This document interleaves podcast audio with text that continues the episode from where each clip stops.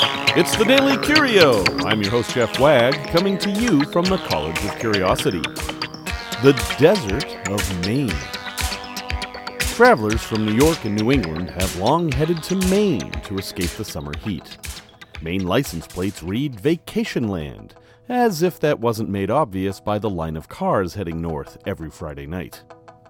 Most of those folks are heading for mountains, pine trees, and rocky shores. But one attraction hopes to offer them something completely different a Sahara like desert. For nearly a hundred years, this heavily advertised tourist trap has caught the uninformed vacationer off guard. How can there be a desert in Maine? There's one way to find out. Upon arrival, you're greeted with signs saying, You'll be glad you came, and pictures of camels and men in stereotypical desert garb. But what you see is a very large fence, and if you want to experience the desert, you must pay your admission fee. Once you've paid, you're allowed through the gate at the expectedly large gift shop, and you see, well, something that's pretty much just as it was advertised. In front of you is a landscape of sand with some dunes topping 75 feet. There's a jeep tour and a model camel you can pose with. But it's not quite the Sahara. It rains often, and the area is lined with large pine trees, and in places greenery pokes through the sand to belie the idea that these are desert conditions. In fact, there isn't even sand here. Freeport was first settled by Europeans in 1700. It was in a good location where a river met the sea, and it thrived. At the turn of the 19th century, the Tuttle family had a farm on the then fertile property. After a hundred years, the topsoil was tired and eroding, and when the descendants of the original Tuttles took to potato farming, which is hard on soil, and finally sheep grazing, they noticed that patches of sand started to appear in their fields. Over time, the sand spread and actually increased as though it were flowing from the ground.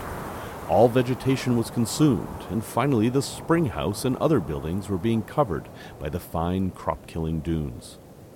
In 1919, with 40 acres of the farm covered, the Tuttles abandoned the property as useless. But Henry Goldrup didn't see a useless farm when he paid $300 for it. He saw gold in the sand in the form of tourist dollars. In 1925, he opened the Desert of Maine as a natural curiosity complete with a gift shop. The surviving Tuttle barn was made into a farming museum, and 90 years later, the attraction still exists. But this is no desert. It's an exposed pocket of sand like glacial silt left over from the Ice Age.